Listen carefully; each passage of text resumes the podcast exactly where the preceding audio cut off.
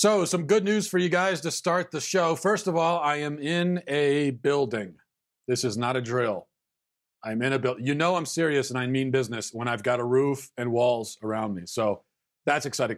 Even more exciting, we've taken uh, my Facebook Live videos to podcast, and you can get them on the podcast app of your choice, including the new edition on Amazon Alexa and the Google Home device. If you like the show and you use a voice assistant, this will be this will be a great new feature for you. But you have to activate the shows first. So it's a very simple process with Alexa. You just enable the skill, like um, like adding an app. Alexa, enable the Matt Walsh Show skill now, I don't have any skills, so it's not you're not enabling my skills. I don't have any.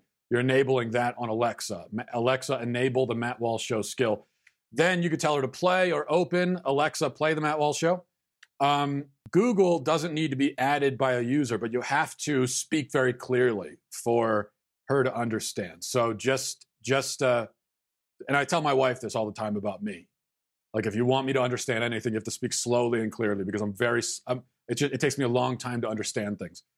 Um, so you just say a command like, okay, Google, talk to the Matt Walsh show, or okay, Google, speak to the Matt Walsh show.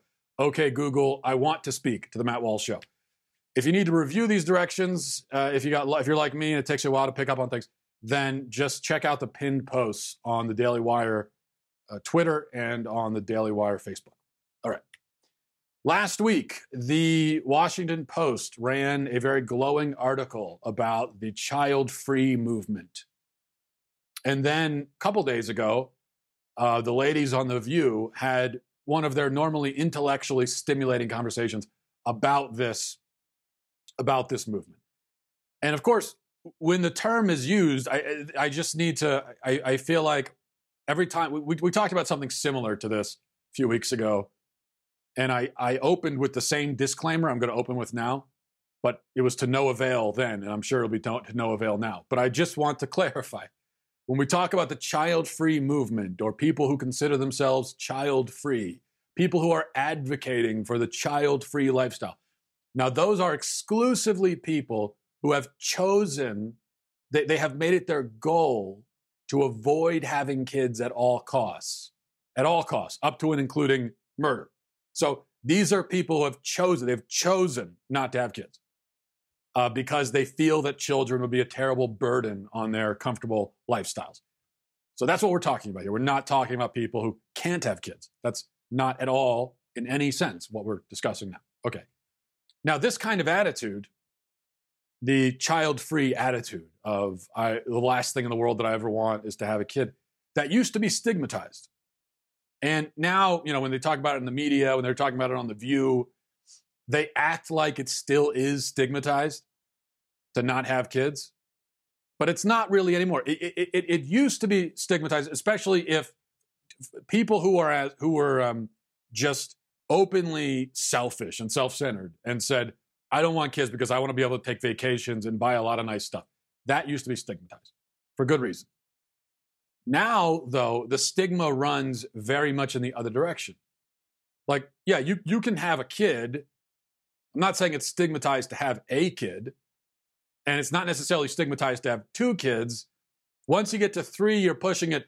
But if you commit the sin of having five, six, or more kids, then um, then you're going to face a society that will just heap scorn upon you. It's true that women without kids may sometimes be asked about it. When are you going to have kids? Maybe that's annoying.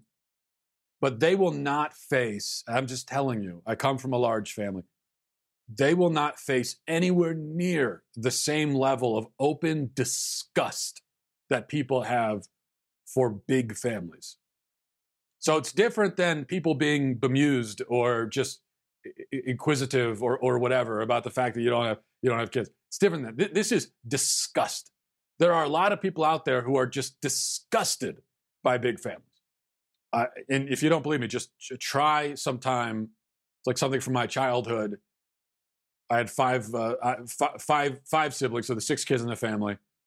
And anytime we went, we went out to eat anywhere, we were walking through the restaurant just to sit down at our table. People looked at us like I, I mean, a few times I was really worried that someone was going to pick up a steak knife and just start stabbing all of us because the looks of hostility and anger that people have just seeing a big family it's uh, it, until you've experienced it you don't really understand it and it is surely a sign of a shallow and really suicidal civilization when large healthy nuclear families are treated with contempt and as the american birth rate continues its decline and younger people categorically decline to have kids or they put off having kids until they're biologically incapable of having kids without medical intervention. Um, as that's happening, it's become clear that the child free mentality is not fringe. It's not some little thing off to the side we don't have to pay attention to. It is, a, it is becoming rapidly the most accept, acceptable and kind of mainstream approach to life. And for that reason, I think it's worth saying uh, I, I, think maybe it's worth making a few comments about it. So that's what I'm going to do on the child free so called movement. First of all, the term child free is monstrous, actually. It, it, it, purposely puts children in the same category as diseases and parasites. Okay, a woman will say that she's child free with the same kind of like triumphant tone that she might say she's cancer free. And that's intentional. Now, we, have taken this term child free because we consider it to be an improvement over the old term, which was childless.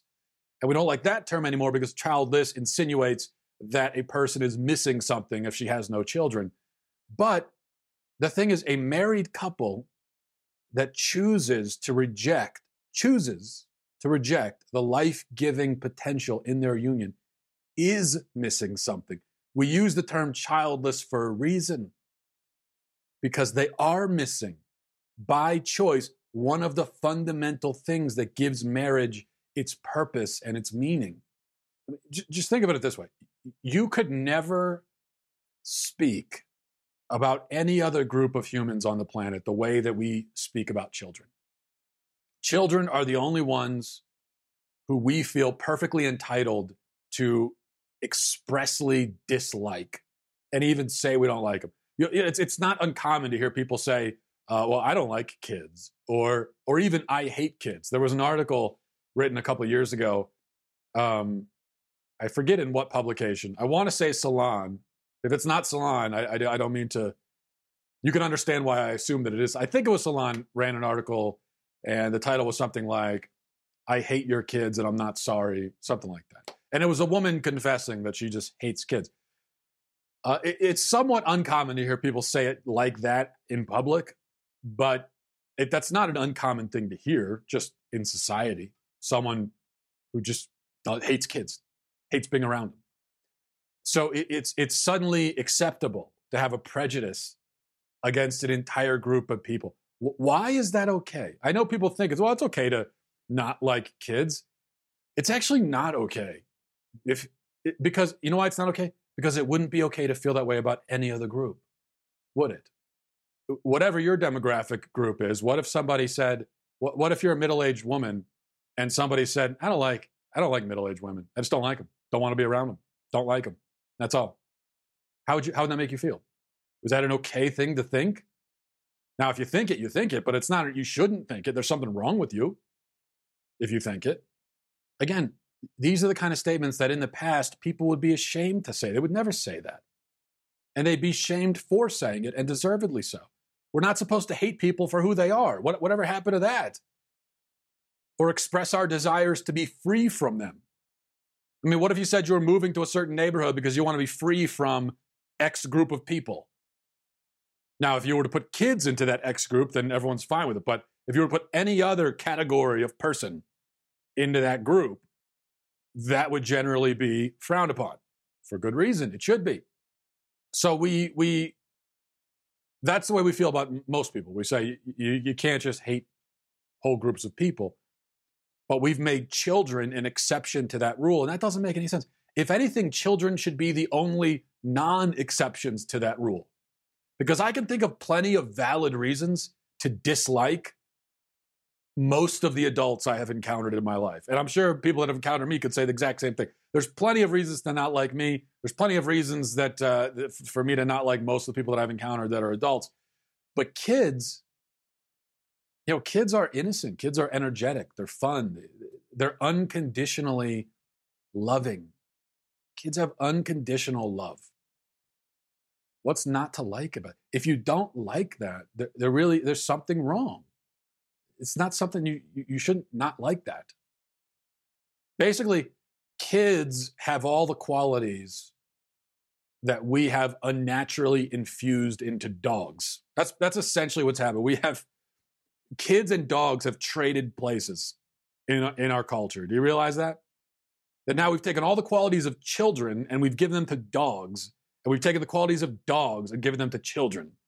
And now we treat children the way people used to treat dogs, which is a lot of people didn't like dogs, don't want to be around them. They're animals. Get them out of here. I don't want them inside. I don't want them on a plane with me. I don't want them in a restaurant. Like they're dogs. They're animals. It's a beast. Please get it away. I, you know, I don't want. To, and it would be okay to say I hate dogs. They're. I just don't want to be around them. They're gross. I don't like them. Now you can say that about kids, but you can't say, "Oh, you said about about dogs. Dogs are saintly. They're saints. Dogs are. They're unconditionally loving. No, they're not. They don't have any love. They're not capable of it. Love is a willful choice. Dogs don't make willful choices. They don't have a conscience. You need that to have love. You need to be a human to love. Kids really have that. And anyone who's, who's a parent, you, you've seen this, especially in your younger kids, that they really just love you deeply. And, and, and, and it's, it's not just that they don't see the flaws in you. Now, that's, that's part of it. I mean, they do kind of see you as a superhero. My kids think that I can pick up our house. My, my kids literally think I can pick up our house above my head and walk down the block with it. That's what they think. And they might think that because I told them. I, I don't know. I don't remember. But so they do kind of see you as a superhero, but they also, I, I think they, they do also see your flaws. And sometimes they'll point them out kind of innocently. They're very honest about it. But they love you in spite of it. They don't, it's like they don't, it's the most non judgmental thing. If a kid ever comes up to you and just points out something wrong with you, they don't mean any offense by it. They're just they're just noticing it, but they love you anyway.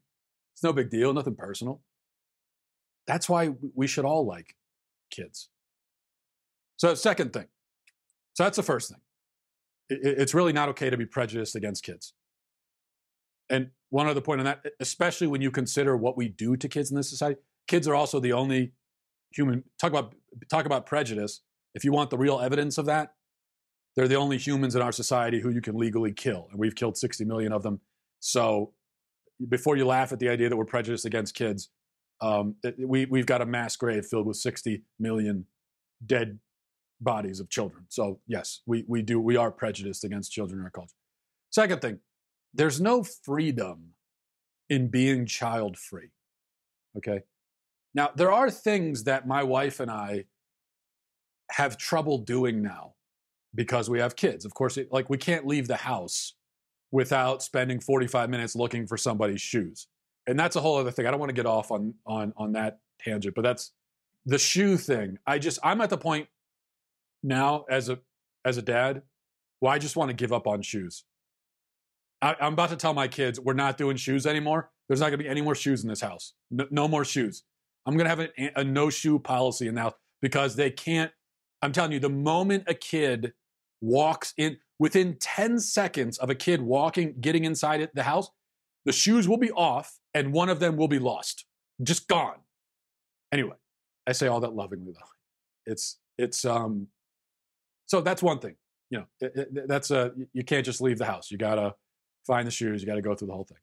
But that's just a fact of life. And my, you know, my wife and I, we can't just up and go to a movie anytime we want. We can't go on a date. and we can do all those things, but it takes planning, it takes extra money, you got to get a babysitter, all that stuff.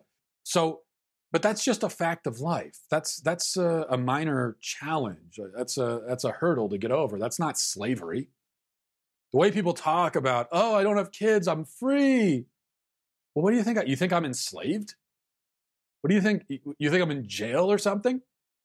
It can't be considered an encroachment on my freedom to have kids unless freedom is defined as the ability to live however you want without inconvenience. If that's free, if if freedom is just really boiled down to freedom from inconvenience, then yeah, I guess that's then I guess I am a slave. Uh, but that idea of freedom is how you get a brave new world or America circa 2018. You, you could live in a, in, a, in a totalitarian state and still have that kind of freedom. As long as the totalitarian dictator keeps you basically comfortable, then by that logic, you're free. But if we understand freedom as the ability to live as God intends us to live, with our inherent human dignity preserved and protected, then our freedom is actually enhanced when we have kids because we're doing what we're made to do. We're growing, we're changing, we're, we, we are becoming something. We're embracing our new identity, an identity with greater responsibilities, yes, but also a greater capacity and potential for love and joy. Uh, the thing is, I am free to do all the things that a person without kids can do. There's, there's nothing, there is nothing that a child-free person can do that I can't do. I can do all. I can go on a vacation. I can go out to eat. I can do. I can do everything they can do. There, there is no activity or experience that's open to them and is completely fundamentally closed off from me. I could now it might take some extra effort. It might cost a little bit more money. Uh, I might really have to make it a priority if I want to do it, but I can do it. I'm not precluded from it. But a child free person is actually precluded from the joys and experiences of parenthood. So when you're when you're when you want to be child free, it means that you can do everything that a person with kids can do. You can just do some of it a little bit easier. Whereas when you have kids, there's a whole new life that's opened up to you, a whole new identity opened up to you that is not opened up to people who decide not to have kids. So, who really is the most free? Third thing about the child free movement is that it is a um, it is a celebration of narcissism. The people who advocate this lifestyle, they're also advocating a philosophy, and it's a really terrible philosophy because they are advancing the notion that the key to happiness is is located within our own egos. And so what they're suggesting is that the happiest person is the person who is most empowered to kind of indulge and entertain themselves. Person who, who wants to be child free, um, their greatest aim is to keep themselves to themselves, accumulating. Their goal is just to accumulate wealth, pleasure, experiences, purely just for their own sake and for no other reason. I don't think that's the path to happiness. I think that's the quickest path to despair. And I also think that the people who advocate for this path know that it brings dis- despair because they are in despair themselves.